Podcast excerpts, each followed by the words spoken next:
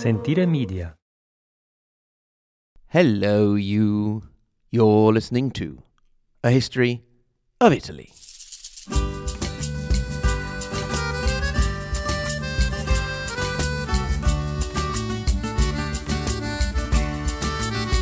Episode 156 Venice tangles with the Turks and messes with Milan, 1416 to 1454. Ritorno su, lasci colli nelle valli, tra due salici piangenti, io ritrovo la speranza di un amore che ormai fu.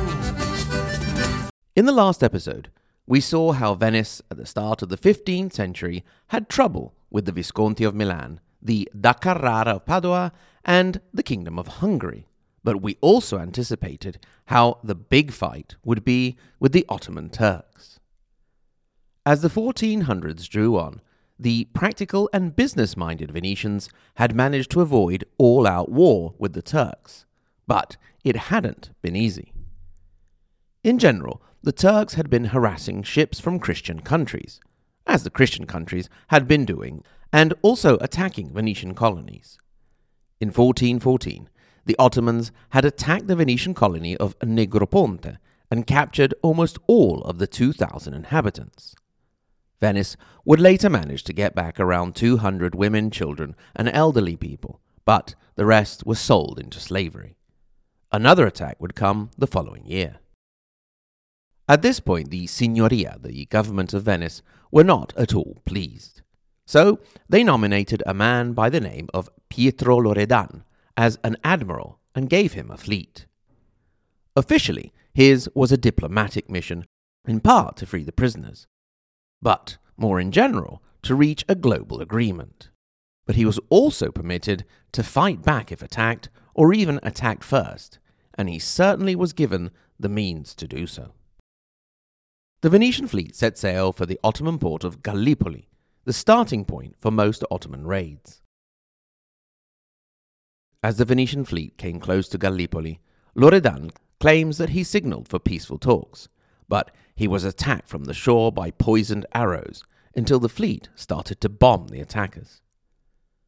The next day, an Ottoman fleet came out to meet the Venetians, who feigned a retreat, drew out the Turks, and then chased them back in again.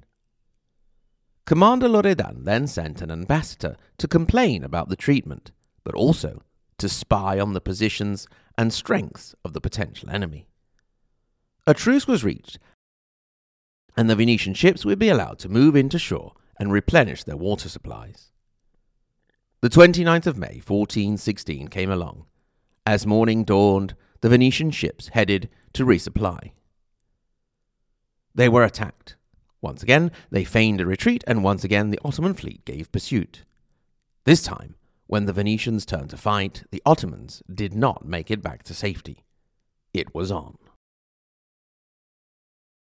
The Battle of Gallipoli raged from the morning of the 29th of May to 2 in the morning of the 30th. The Ottoman fleet was annihilated. The head commander, as well as most of the captains and the crews, were either captured or killed. The prisoners were then all executed. The estimates put the Ottoman dead at around 4,000. The Venetians lost 12 men. There were also Christians among those captured. Those who had been slaves were freed. The Aragonese and Genoese fighting for the Ottomans were hung, which is what one did with Genoese if one was Venetian. The mercenaries who fought with the Ottomans were impaled.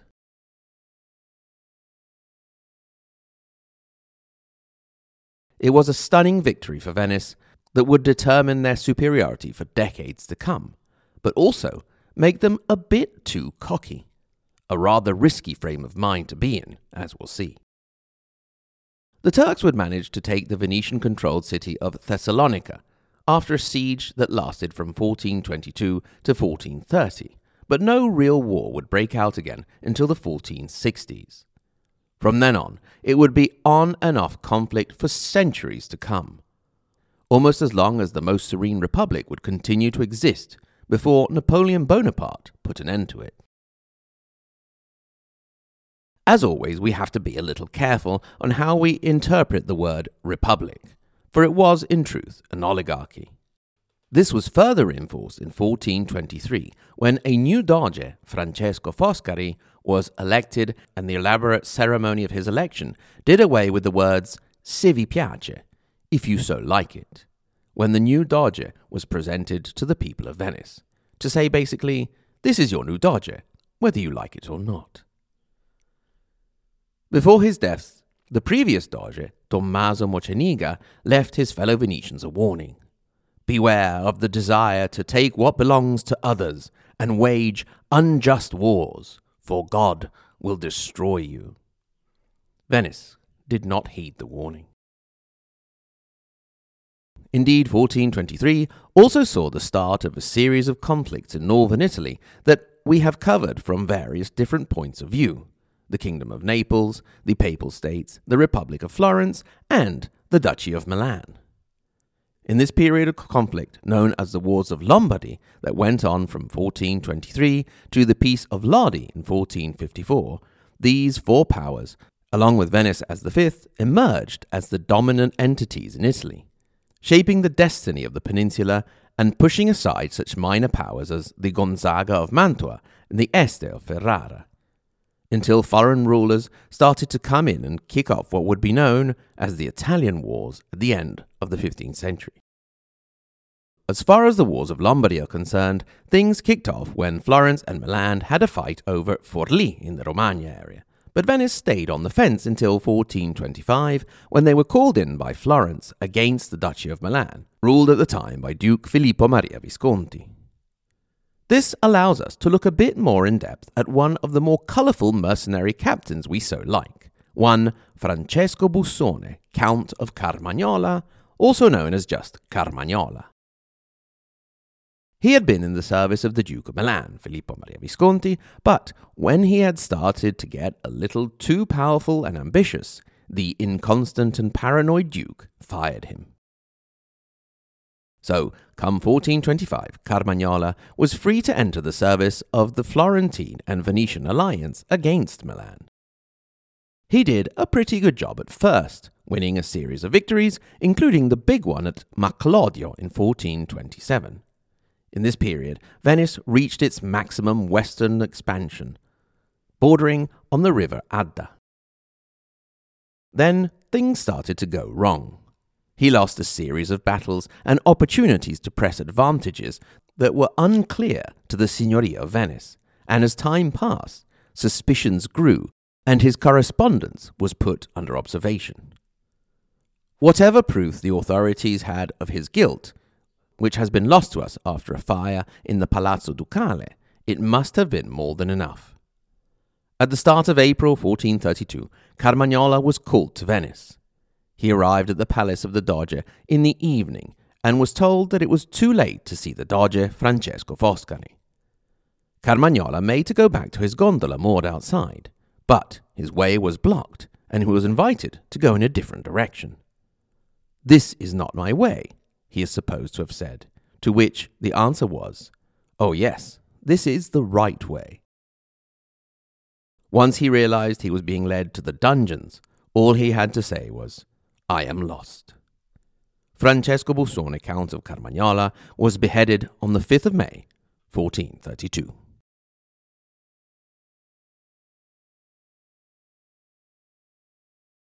War against Milan continued on and off, and it was in a new round of hostilities that we had the great Venetian feat of engineering we mentioned in the Trentino episode.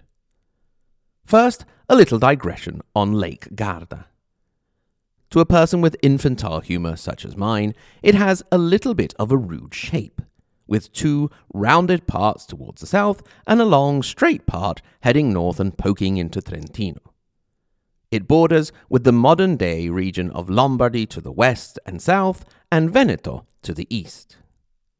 There are lots of quaint little picturesque towns all around its shores, such as Lazise, Moniga, Bardolino, Riva del Garda, and perhaps my favorite, Sirmione, where you can visit the Castello Scaligero, built by the Della Scala family of Verona before they were bullied out by those bullies, the Visconti. It is one of the few castles with a walled bay on a lake in Europe, and it is not, as some people think, a sinking castle. It was just built that way. Aside from lake related water sports, hiking and cycling, you can also visit the sites such as the impressive and weird mansion of Italian poet Gabriele D'Annunzio, the Vittoriale, or the Gardaland theme park. My wife and I recently visited the impressive thermal installation of Aquardens, which must be really great if you like that sort of thing.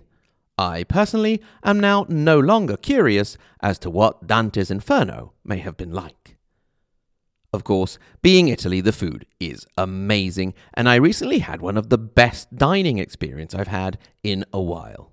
I don't think I've ever done this on the podcast, but I will go ahead and mention the Taverna del Borgo, the Hamlet Tavern in the little hamlet of Calmasino in the province of Verona. So, speaking of Verona, during the winter of 1438 to 1439, the eastern Verona side was controlled by Venice, while the parts south and west of the lake were controlled by Milan. Venice also controlled some cities on the west side, which included Brescia, incidentally, where my sister was born, but that's not essential to our story. At the time mentioned, Brescia was under siege by Milan. The new Venetian commander was Erasmo da Narni, also known as Gatta Melata, which is amusing since it means something like honey cat, possibly because he had a sweet voice and his mother's name was Gattelli, or maybe because her name was Melania, or maybe because he wore a honey colored cat shaped hat. But I have no idea what that might look like. He also came from a place called Narni, which is just missing an A to become Narnia, so double cool. Anyway, he had to abandon the defense of Brescia, but the Signoria of Venice was not about to. Twenty-five boats and six galleys were sent in the dead of winter up the Adige River to the city of Rovereto, about 20 kilometers northeast of the most northeastern location on Lake Garda, Torbole. In Rovereto, the boats and ships were put on rollers, taken up to the alpine lake Loppio, across the lake, put on rollers again, taken up Monte Baldo, and from there slowly lowered down the side of the mountain into the lake at Torbole. This feat came at a great cost, but no boats were lost. Unfortunately, this was all to no avail, since a Milanese fleet soon came across the lake to blockade the Venetian one, which only managed not to be destroyed because hasty defences were set up, blocking off the port from the inside. Although this operation was costly and useless, you will be pleased to know that Brescia was eventually relieved, although not before Venice lost Verona on their side of the lake. The war continued back and forth with Duke Filippo Maria Visconti dying, as we have seen a few times. Not that he died a few times, we've just talked about it more than once. And Venice making it all the way to the walls of Milan before being beaten back by Francesco Sforza, then making a deal with Sforza, and finally a temporary pause in fighting with the Peace of Lodi. This would allow Venice once again to look away from the mainland to see what the Turks had been up to. It was worrying. We'll go there next time, but we'll also see how Venice underwent a bit of internal scandal as well, with a rare Doge deposition.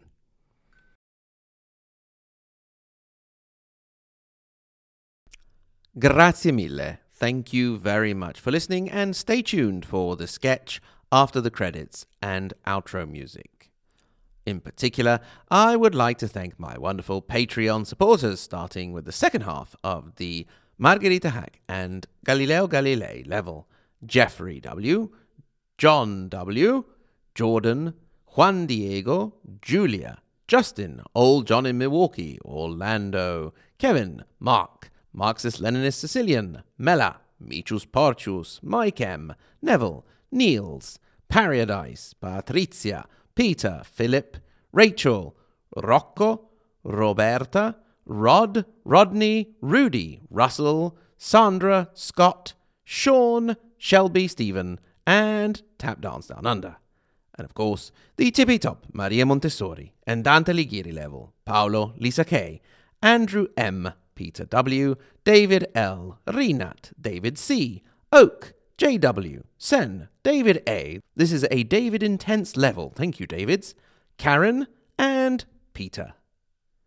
If you'd like to get in touch, please do so with comments, questions, philosophical doubts that I won't be able to solve, but maybe we can share in our grief, or just to say hello. You can send an email at hello at a historyofitaly.com or get in touch on social media Facebook, Twitter, and Instagram.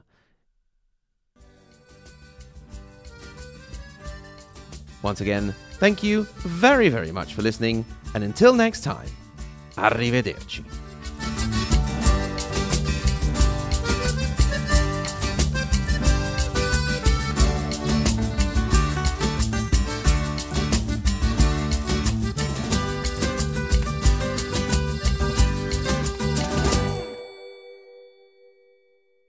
Carmagnola, it's too late to see the Dodger.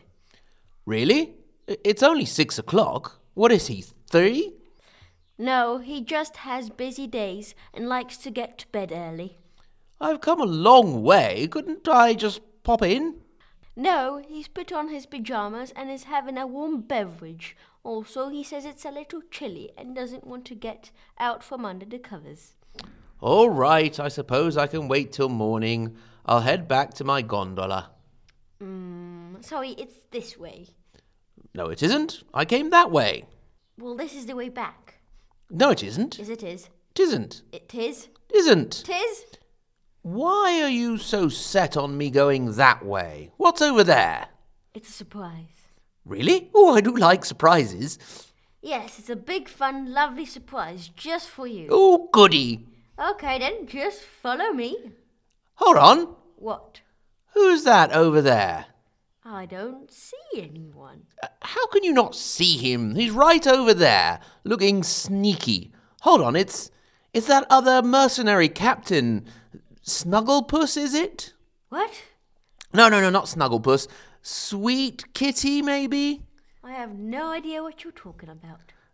Sugar Cat. You mean Honey Cat? Ah, that's the guy. Honey Cat. What's he doing here? He hasn't been called in to replace me, has he? Replace you? What? don't be silly. Well then, what's he doing here? He's here to um, see the Dodger. I thought the Dodger was already in his pajamas. Well, uh, they're having a pajama party, that's it. And uh, Honeycat is going to read a bedtime story. And sing a lullaby? Well, yes, of course, it goes without saying. You can't have a lullaby. I wasn't invited to a pajama party. Don't worry, you'll have your own special party. Come along. Well, I hope the surprise is good at least. Sentire Media. Hey, podcast producers and show hosts. Do you want to join a podcast network that celebrates all things Italian? At Sentire Media, we understand the allure of Italy and its unique culture. Our devoted team of hosts and producers are all driven by their shared passion for Italy. And we work tirelessly to create the best lifestyle podcasts and content that will whisk you away to the very heart of Italy. With us, you can savor the mouth-watering flavors, get lost in the stories from the past, break down the cultural barriers, and truly immerse yourself in the vibrant traditions of this intoxicating country. If you have a great podcast idea or are already in production and would like to join Sentire Media, head over to sentiremedia.com. That's S E N T I R E media.com and find out how to submit your show.